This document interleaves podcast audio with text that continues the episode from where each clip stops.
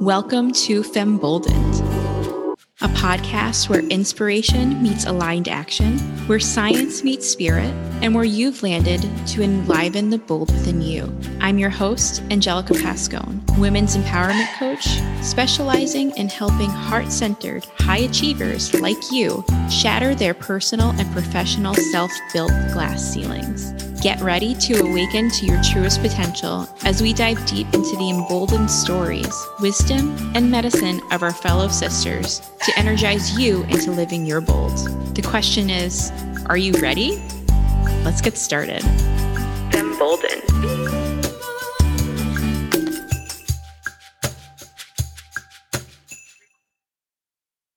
Okay, friends, this episode of Femboldened is a pre live recording on both Facebook and Instagram that was done last week. You'll be getting this in a few days. So, yeah, it's fresh off the press for you, all about the COVID vaccinations. You have gotten to know me over the last 14 episodes. Here's episode 15 for you. And you know that while I am very much spirit led and heart led, I am also equally as grounded by science. With so much misinformation circulating on our social media platforms regarding Moderna, Pfizer, Johnson and Johnson, I really felt this profound obligation to share what evidence-based research is myth bust some of the rumors going around using evidence and really do my part to educate those who did not get the same education I did so that we can move forward as a community and take care of each other.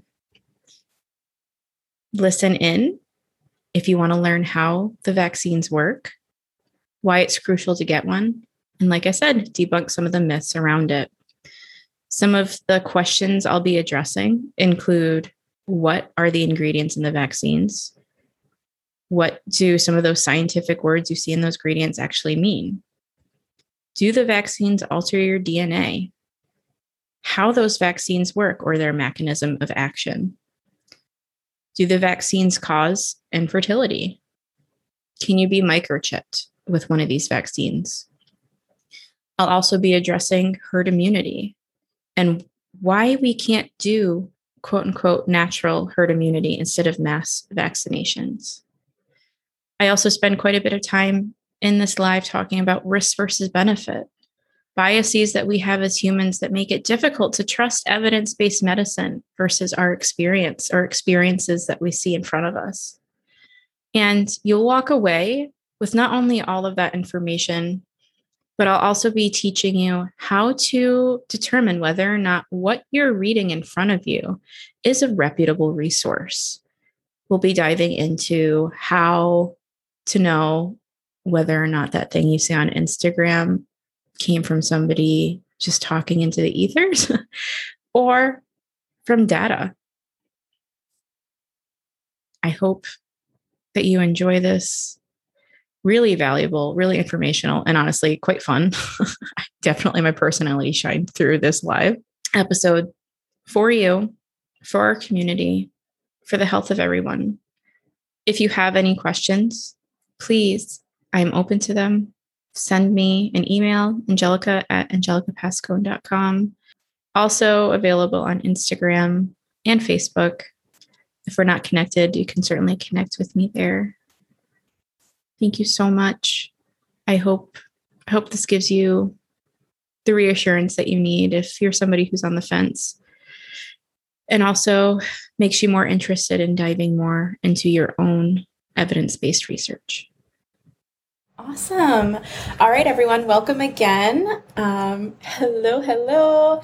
I'm just going to hop right into it and get started. I have, if you are watching me on Facebook right now, I have put in the description my works cited. So if at any point you want to take a peek, read along, it's all there for you. Instagram watchers, if you want to follow along on my work cited, um, the evidence I'm about to give you, please do so um, following the link in my bio. I put it right in my, my link tree. So it's right there for if you want to follow along. Although I'm sure that would be kind of difficult on Instagram. Anyways, this live is about the COVID vaccines. I have a, I'll get into it in a little bit, but I have a very unique background and I have felt super responsible and had a profound sense of obligation for speaking to the vaccines and their importance. And, um, anyway, science grounded, spirit led. That's who I am. You'll learn more about that. This live is meant for those people who are on the fence.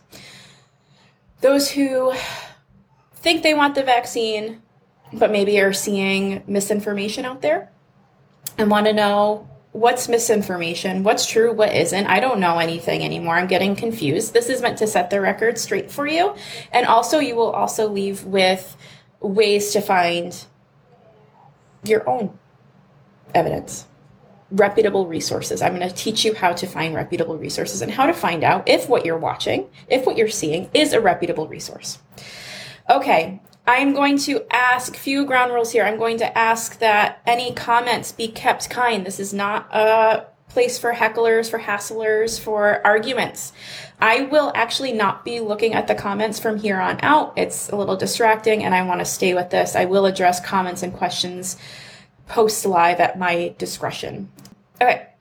So today is meant to Oh, let me back up. So I'm Angelica.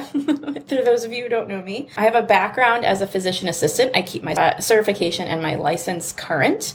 I have experience in primary care, in sleep medicine, and actually in integrative medicine. So if you're not familiar with the word integrative medicine, it is a place where individuals can go to not only get Western based medicine and medications therapies, but can also receive alternative therapies. So I would recommend Reiki. I would recommend essential oils, but I would also give out antibiotics. So really both worlds, which my heart of hearts tells me that both worlds can coexist and actually complement the other when used properly. With my science degree, I have my master's and as a physician assistant, I have a master's also in liberal studies with a concentration in the natural sciences, which actually I had to do my own had to do my my own research and didn't get to publish it, but I wrote my own master's thesis, did all my own statistics, all of that stuff. All right, within my science background, I have taken, I had to count, I had to think back just now. I had to take six research methods courses, one of which I taught. So I am really, really quite good at not only vetting sources, um, determining which ones are reputable, but reading them at that. All those statistical analyses, you see Fisher's exact, two-way p-sided, I've done them, I know how to do them, and it's not easy. So that being said, I am also Reiki certified, EFT certified. I read the Akashic records. I am a life coach. I had a home birth. I ate my placenta. I am delaying my vaccination, not my vaccination, I'm delaying the vaccination schedule of my son. Everything I do, every big decision that I make is evidence based. Do I love smudging? Yes. Do I love essential oils? Uh huh. All the big decisions I make, again, are evidence based, including those decisions I have for my son. So I hope to impart this knowledge on you today. I also want to share that personally, I have had many tragedies in my life. So, I mean, I'm talking like weird stuff house fires. And i have been in an amusement park accident, car accidents. We lost two pools when I was a kid, like really weird shit. So, I respect risk taking. I understand risk versus benefit on a personal level. And we'll go through risk benefit in the future. Today is meant to serve as a basic overview. I'm going to touch cell biology. I'm going to touch a little bit of mechanism of action of the vaccines. I'm going to touch pharmacology a little bit. I cannot possibly give you eight years of science education in one hour, and I'm going to try to keep it to one hour. I know I've been talking for seven already, so points given away to Gryffindor, um, or taken from Gryffindor. Today we're going to go over vaccine ingredients, what those ingredients are, why are they're in there, how they work, how the vaccines work, what we call their mechanism of action. Fertility in the vaccine. Do the vaccines affect fertility? What evidence do we have enlightening that question? Microchipping. What can we say about that? Herd immunity. What the frick is it? Why do we call ourselves cows? And how we achieve herd immunity. Like I said, we're going to talk about risk versus benefit. We're just going to touch on that a little bit and how getting your vaccine is really a case of risk versus benefit for you personally and for the population as a whole, herd immunity. Then we're also going to talk about types of biases. I'm going to push you through self forgiveness because, yes, this vaccine is very heated. It's, it's a hot topic. There is freedom of choice currently but we need to talk about how our biases impact others and have the ripple effect on others. And like I said, I am going to teach you how to find and vet your own sources. So many people have been sending me screenshots. So many people have been sending me podcast episodes, documentaries, videos. Those are not evidence based resources. So I'm going to teach you how to find them, what counts, and maybe if we have a little bit of time, I'll teach you how to read scientific articles. That would be fun. Okay, awesome. So I've got my little whiteboard here. We are going to have a little bit of cell biology, and from here on out, guys, I'm, I'm I apologize. I am not going to pay attention to the comments just because I want to keep it keep it short and to the point. So let's go back to cell biology. All right, so I am going to draw a cell for you. We are going to draw the nucleus, right? We all know what the nucleus is. That's where DNA is housed. And I'm going to draw something outside of the nucleus called a ribosome. This is where DNA is. And this is a ribosome. Okay, so I'll show you a quick picture and then I'm going to draw another one. Is for my Facebook people, for my Instagram people. Instagram does things backwards, so I'm sorry. But here's the nucleus, and that's where DNA is. And here are the ribosomes. Do you remember what ribosomes do? They make proteins. Do you remember why we need proteins? Because they do everything in our body. We need proteins to survive, to live. Okay, cool. Awesome. Going back, we're going to zoom in on what's called the cell membrane, right where I did my little square there. Okay, what does a cell membrane look like? And this is super oversimplified because if I wanted to spend three hours on the cell membrane, I could. I took cell biology in college. The microscopes on a Friday morning were tough my senior year. Okay, so inside of that cell membrane is what's called a phospholipid bilayer. So it's made up of hydrophilic, meaning water loving heads, right outside of the cell and inside the cell. And those little tail things, those are called they're fatty acids, all right? So and they are hydrophobic, right? Afraid of water. So they tend to make this the shape. The whole membrane is composed of this phospholipid bilayer. It protects the cell. It makes sure certain things get in and certain things don't get in. At least that's its basic form. Certain things that can get in and out often need to be accompanied by some sort of buffer. And we'll talk about buffers in a second. Say something like, let's say sugar, right? Cells love sugar. I love sugar. Sugar is going to be easily passable through the phospholipid bilayer. There may be sugar in the vaccine. So, we got it? Awesome. Cool. All right. So, Angelica, we talked about how important proteins are do we just get it for meat or do we make them? Oh, I'm so glad you asked. We make them. We make them too. Mm-hmm. So, how do we make them? Put it simply, yeah, we get a message to our DNA, and this can be a whole nother topic, that says we need to make a protein to serve this purpose. DNA says, okay, it unzips with the proper enzymes. Unzips, because remember, DNA, this isn't very important for our topic today, but I'm not going to do a very good job. Right? DNA is like this this cool little spindle thingy. So it unzips, and then it's got, remember those A, T, C, G back in, in biology? So you get the A and the T and the C and the G and maybe another T and an A over here, those codes. Mr. mRNA, oh, wait, mRNA sounds familiar. This is important. mRNA comes over and says, Ooh, I'm going to make a copy of this portion of the DNA that has the code for the protein we need to make. It's sort of like the best metaphor I can come up with right now, or analogy, is when you go to a restaurant. The DNA is the menu. You get to pick what protein you want. Do you want steak? Do you want chicken? Maybe shark is on the menu today.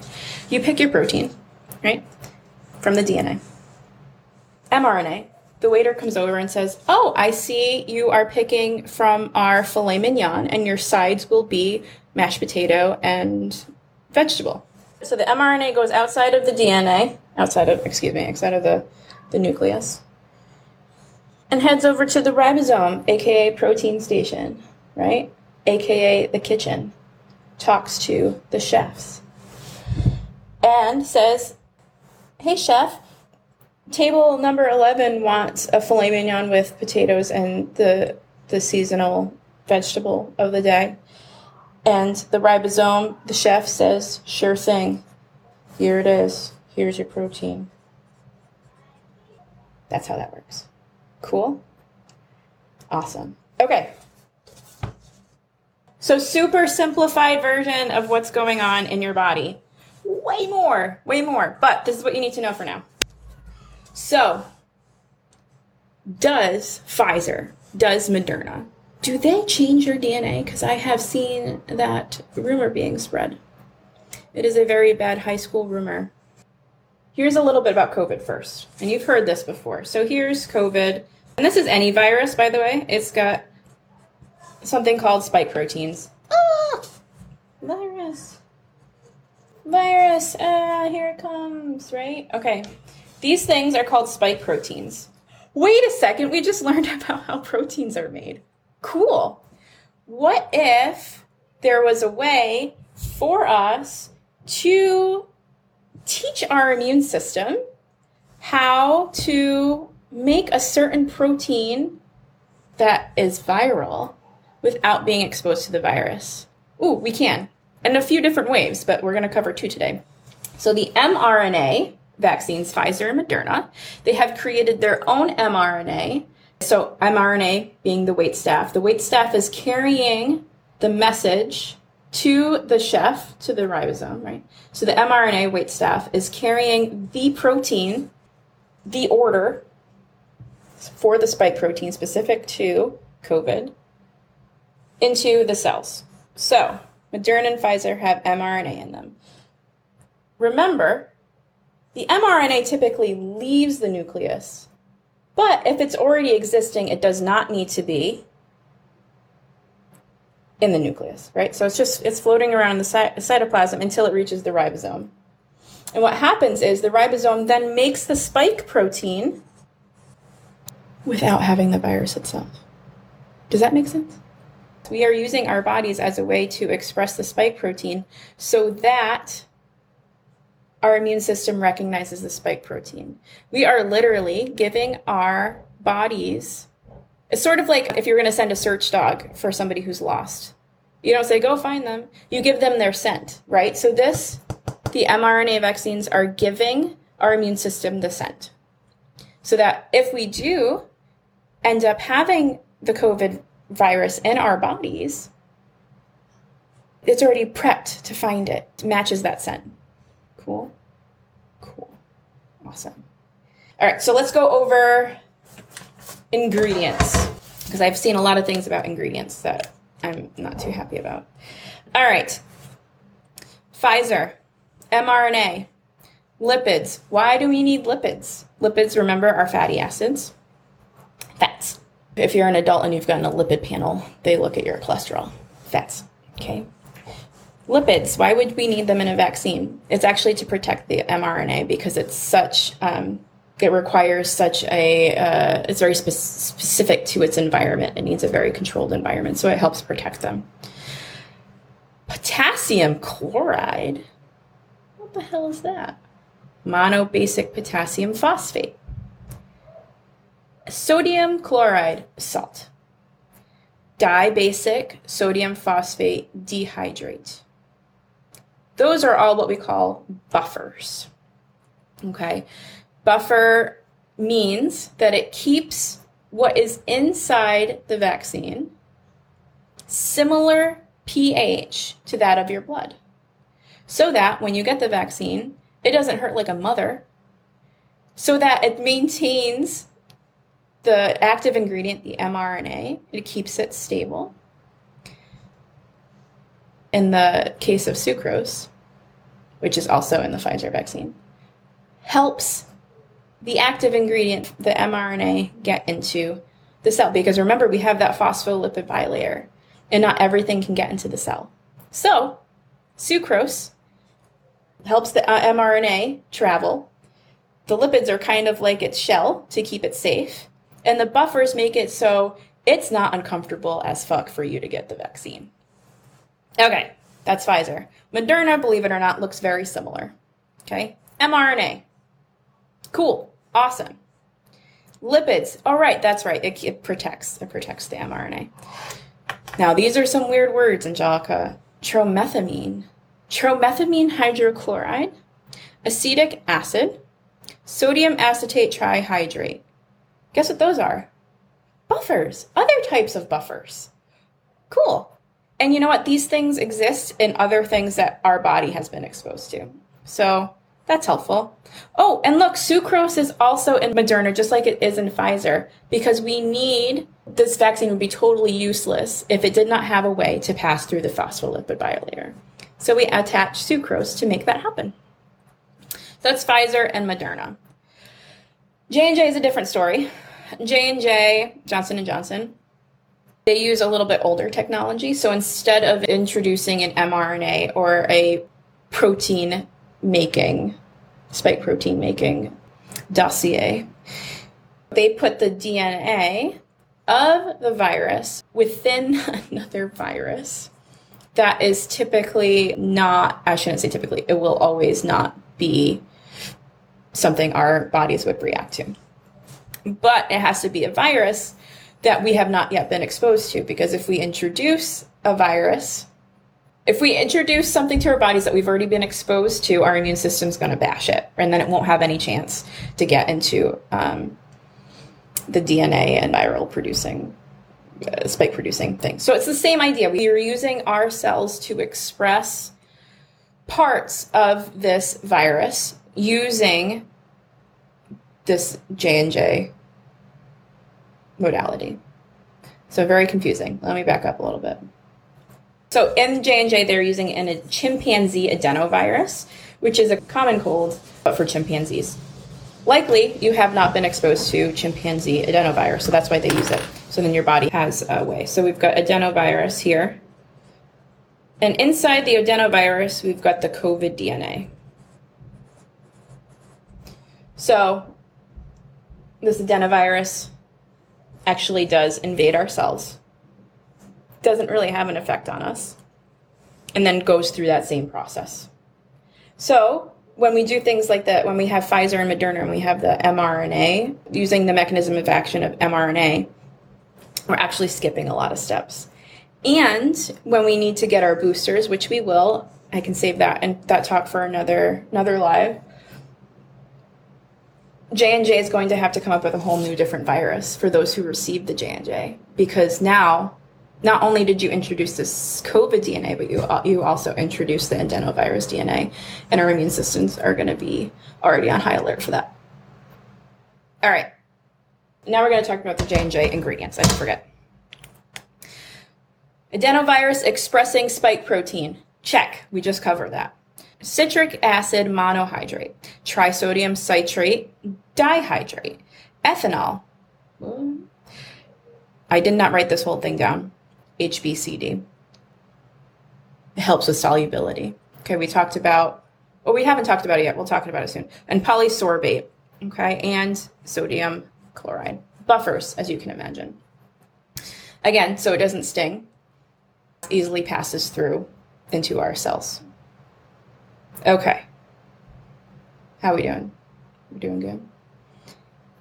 If you remember back in high school, isotonic, hypertonic, hypotonic, those buffers have a a role in that too. Happy to go into that in the comments if needed, but ingredients, check. Bum bum bum. What is next?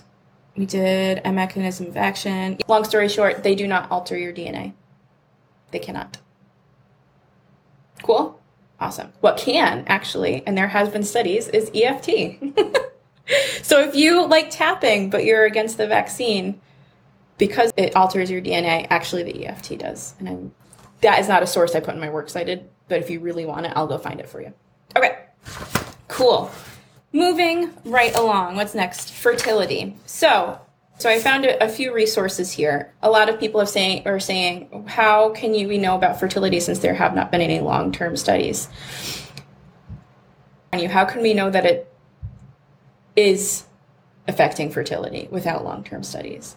For men, I'm going to go over some some ways in which COVID actually affects your fertility. And then I'll be diving into a study that I found as far as COVID vaccines not affecting fertility in women.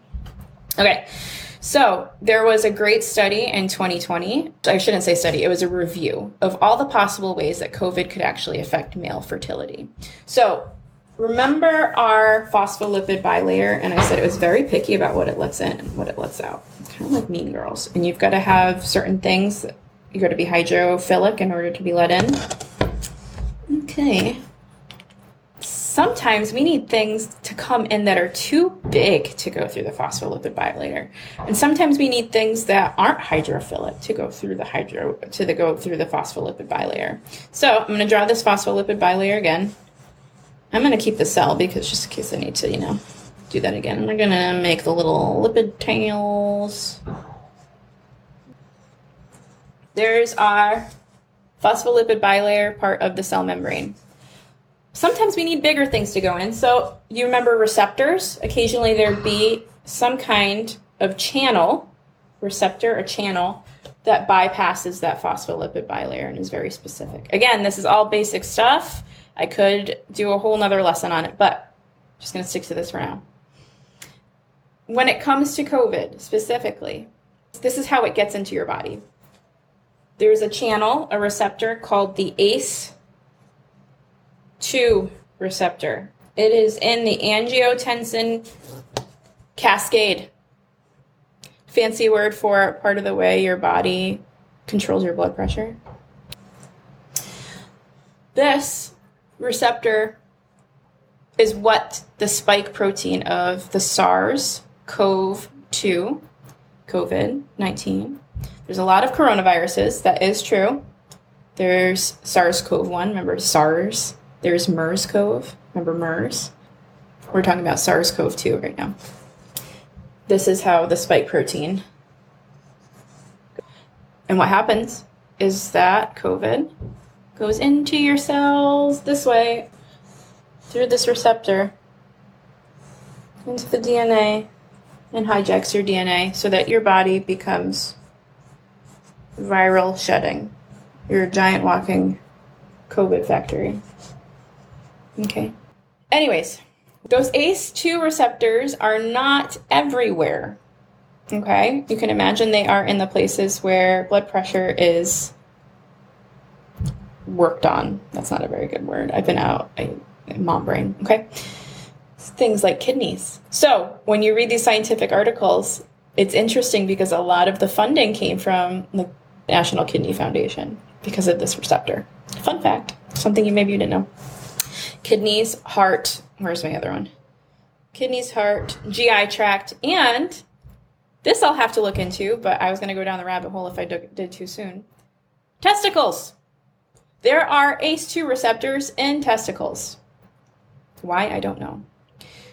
So in 2020, there was a case, not a case review, but uh, an article, and I put that in my works cited, all about the, how having this ACE2 receptor in the testicles could potentially make it so that men who contracted COVID had fertility concerns later. Okay, so that's what that article was about.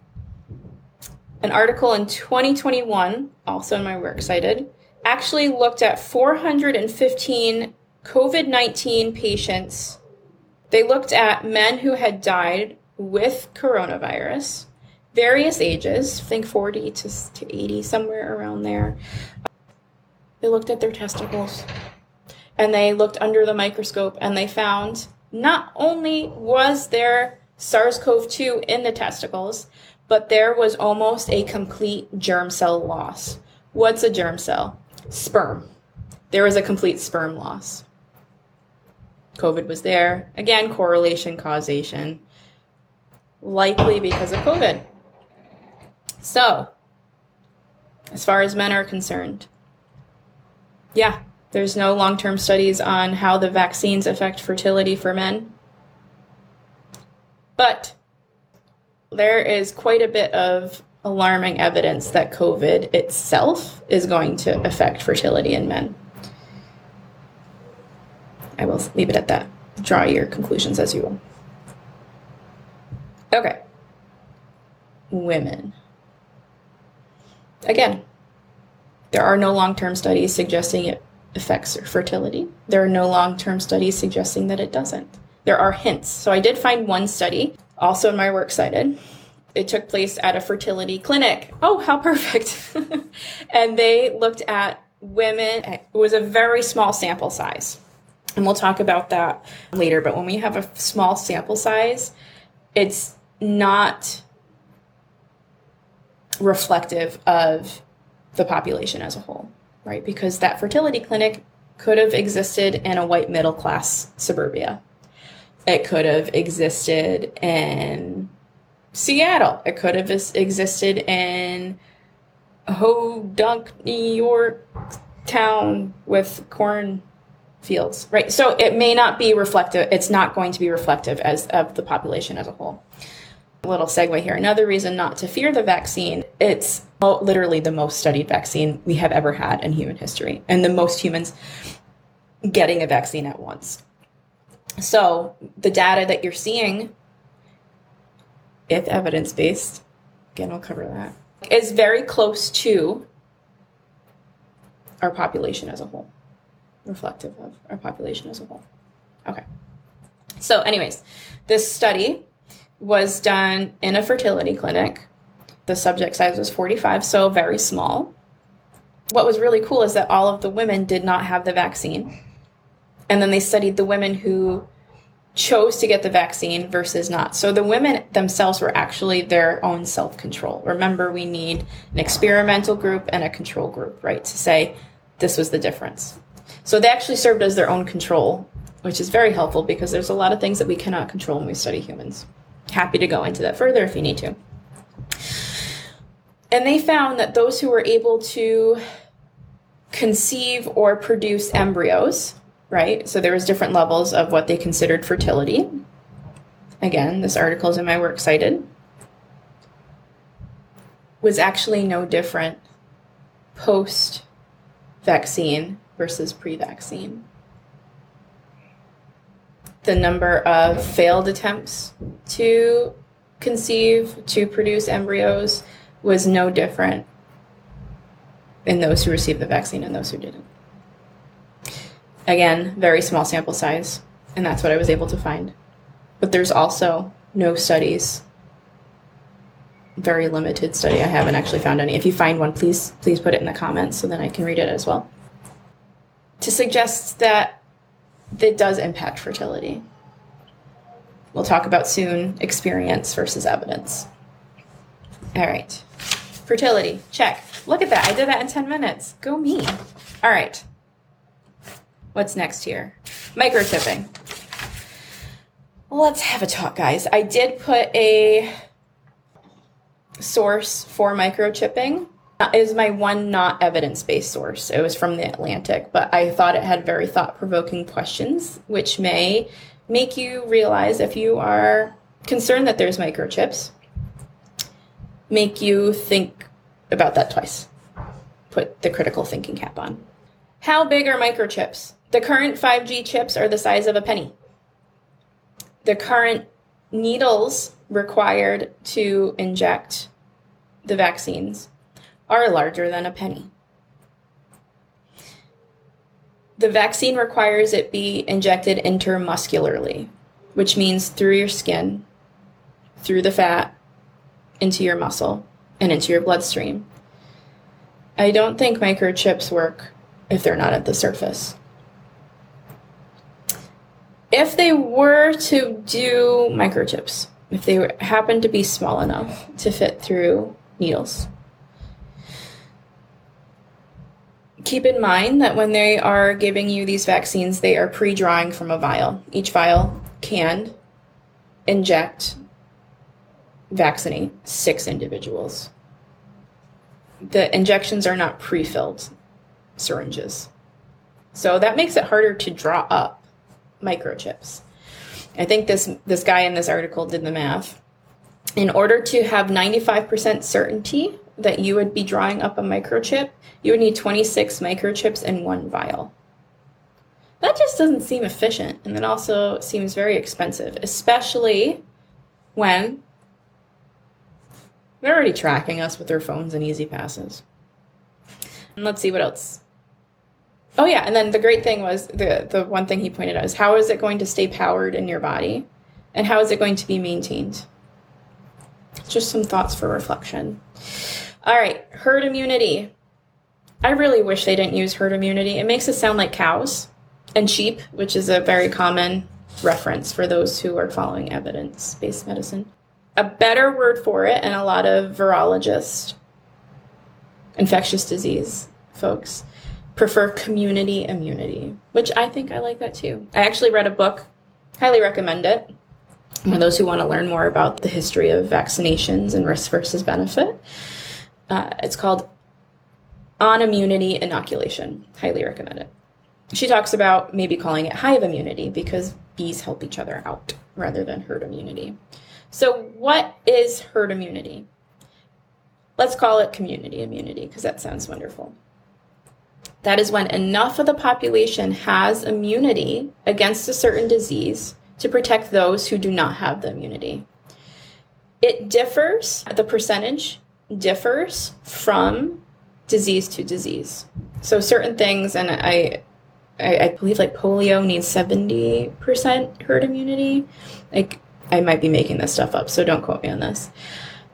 Whereas MMR or measles, mumps, sorry, as he's getting his MMR next next visit, he got his polio today. He had his nine month checkup. That one requires more 80, 85% herd immunity. And the moment that that herd immunity dips down, I mean, you guys remember when there was a lot of parents who decided not to vaccinate their children and then there were breakouts of mumps? That's what happens when we don't have herd immunity. So we have not reached herd immunity yet for COVID. We're getting closer. Why do we want it? It's protecting those who are the most vulnerable, those who can't get it your grandparents that have cancer, your children who are not old enough yet to receive, when it comes to COVID, receive the vaccine. The immunocompromised folks, that's who we're protecting.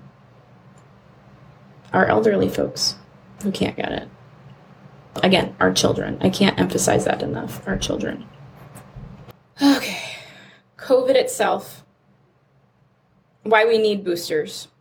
Okay, so viruses, they mutate, mutate faster than rabbits. Not mutate, they reproduce faster than rabbits. And if you can remember back in high school biology, the more you replicate, the more chances for a mutation in your genetic code. Viruses mutate really quickly because they're replicating very quickly, which is why we're seeing so many variants pop up. And it's important for us to achieve the community immunity so that it makes those variants less likely. But right now we're battling Delta, and I just read, I don't have this in my work cited, there's a new one that came out in Africa called C12, and that one is twice as contagious as any of the other variants. So we're looking at that coming down the rain. Yeah, and Delta variant. Thank you, Shannon. So we really are harboring to get community immunity before that. The fastest way to do it and the safest way to do it right now, and we'll talk about risk versus benefit, it's not without risk. I'm with you there. Is getting vaccinated, getting most of us, the ones who can get vaccinated, getting us vaccinated. The longer we wait for natural community immunity, the more likely more variants are going to come up. I don't know if I said that, but it was worth saying again. The longer we wait, the more lives are impacted and the more lives lost. I looked up just the other day, I think you can look it up just by Googling it four and a half million deaths worldwide. And I think the weekly average right now is 7,000. That's some people's complete Instagram followers. Not mine. Okay. Understood. So, when it comes to getting the vaccine, if you're young, yeah, you might not be affected by it. You might get it asymptomatically, but you're a carrier for it. And their ripple effect that you're going to have, it's life or death. It could be life or death. Herd immunity. All right. Okay, let's talk about evidence versus experience. I've been finding, and first of all, give yourself some grace, give yourself some forgiveness. Our brains have not caught up to our brains, our biases, how our minds operate, have not caught up to modern day, right? So we are still very much tribal, instinctual that way. So if you were a caveman way back when, and your friend Larry ate these berries and then kicked the bucket, let's say he ate a red berry and then he kicked the bucket and it was not fun to watch. You are probably going to stay away from all red berries. That does not mean all red berries are going to kill you, right? But you're trying to protect yourself because you need to survive. Basic biological drive. Let's equate that with what's going on right now. This vaccine is not without side effects. It is not without risks. I am not here to tell you it is perfect. It is not it's pretty close to perfect based on what the technology we have available is, but it is not perfect. You really have to take our critical thinking minds. We have to realize that we have biases and think bigger picture, right? So there is there is risk of myocardial infections, myocarditis, pericarditis there is seems to be a correlation with this vaccine. Correlation does not mean causation. Just because one thing seems related does not mean that it is. That's what that means. Again, our minds look for evidence.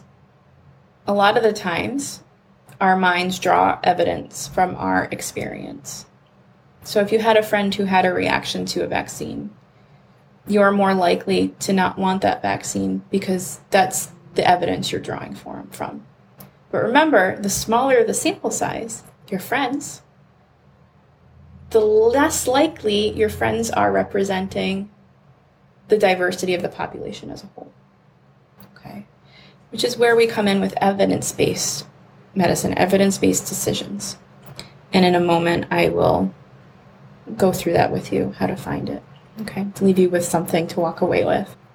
Understanding your bias. There are lots of different biases. There are two that I've stumbled across recently that I really enjoy and it makes sense to me. So we have our heuristic bias, which means availability heuristic. People overestimate the importance of information that is available to them. So that's kind of what I was talking about, right? Your experience. A person might argue that smoking is not unhealthy because they know someone who lived to 100 and smoked three packs a day. That person likely is an outlier if we look at the population as a whole. The other thing that I think is coming often is anchoring bias. That's the bias in which you're over reliant on the first piece of information that you have found, right? So if you're scrolling through Facebook and you see somebody have said, warning against the vaccine, I fainted right? Oh, your your mind, this is not your fault. I'm not telling you it's your fault. Please forgive yourself. Your mind is automatically going to attach to that and think that's going to be the overriding truth compared to the broader information that we do have to keep you safe. That's your mind trying to keep you safe. That's your biological drive trying to keep you safe because Larry died eating a red berry. Cool. Awesome. So yeah, I thought those biases were cool. I guess there's like 20 of them, which is neat. So if anybody's interested in those, that was just a thing I found on Instagram. So not evidence based, but I'm sure if I looked a little harder, I could find something similar in the psychology journals. Okay. Whew, how are we doing on time? Right on time. Go me. Okay. So, Angelica, I'm scrolling through Instagram. I'm scrolling through Facebook. There's news articles. How do I know what to believe and not to believe? So, my rule of thumb is following the instructions that I had in undergrad when it came to researching and research papers. If I could not use it in a research paper, then I will not use it to obtain my own information. Okay? All right. Here are my rules. Dot coms are not a reliable resource. They would not hold up on your research paper. Orgs, I was taught you could, but technically my first website was a org and I could write whatever the hell I wanted on it. So I am xnaying orgs. Okay? Unless it's a medical school. So like Yale is a org. That is reliable. Okay, so let's see here here's a great example. A friend of mine posted a tragedy vaccine story or reposted a tragedy vaccine story. And I went to that person's page and I read that story. And there was no link to where she got it from. She literally wrote that in her Facebook. No external link. I would not consider that a reputable resource if she had linked that to a case study that was written about that individual, which happens. In the medical community, if you can write a case study, you are, God, it's awesome. So, you bet your ass if we've got the time, which most of us don't anymore. Thank you, COVID. I'm saying us. I'm at home with Ezzy, so I am not on the front lines, but my friends who are on the front lines are fucking exhausted. Excuse my French. So that would not be a reliable resource. There are graphics out there that are quoting scientific articles. I saw one that was anti masking, quoting scientific articles suggesting that masks don't do anything. Read those scientific articles. Try to find them. How do I find them? Google Scholar is great. All you have to do is type in Google, Google Scholar. Most of the, that stuff is evidence based or coming from a medical school, something like that that you can trust. Google Scholar is awesome. Be weary of podcasts. Be weary of videos. Be weary of documentaries that don't cite their sources. They could very well be doctors. They could very well have a history working in medicine. But if they're not citing their sources, they could very well be making shit up.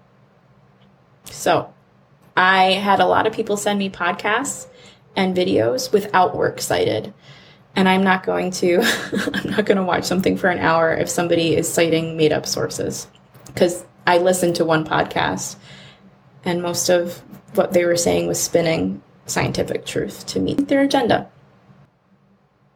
Okay. If you find a scientific article and you can't you don't know how to understand it, send it to me. Read past the title. First off, read past the title. That's a mistake I made the other day. Read past the title and read past the introduction, read past the abstract, read past the discussion. Read it all. And if you don't understand something, ask somebody you trust. I'll volunteer. If I have time, I'll read it. I'll let you know what the shortcomings are, if it's a really good representation of the public or not. Okay, guys, wrapping up. I don't villainize anybody who's questioning any medical technology. I think it is important that you do do your own research. I think it's important to have your hesitancies with something new. I think it's important to have your medical freedom. That being said, I'm giving you education on how to find your own resources, how to vet them, and how to determine whether or not what you're receiving is experience based or evidence based so that you can make not only the best decision for you, but for our community as a whole. I was a little bit livened up today. I'm very passionate about this. I do get very angry when people share resources that aren't evidence based. It is risk versus benefit. Right now, the risks of contracting COVID, if you ask me, are vastly greater than the risks of receiving the vaccines. For most people, if you are immunocompromised, the risk of receiving vaccine is higher. And sometimes we don't know the risk. Sometimes we just have to take a risk. It's a risk getting in your own damn car every day. It's a risk hopping on an airplane to go on your vacation. For me, it's a risk to get on an amusement park ride. I said it earlier, I was in an amusement park accident. I respect risk. What I don't respect is passing around experience based information and claiming it as truth. I'm not discounting anybody's experience. Your experience is valid. I'm not saying that you're making your experience up. I'm saying your experience is not reflective of the population as a whole. When it comes to making decisions during a worldwide pandemic in which we have lost four and a half million of our brothers and sisters, we really need to look at the bigger picture. We need to look at the population as a whole. This should have been a TED Talk. I am all fired up. I'm also quite proud of myself. This was not easy to do. I will be happy to shift any shares that I had today as evidence continues to pile up. And yeah, know that I'm with you all. And I love all of you too.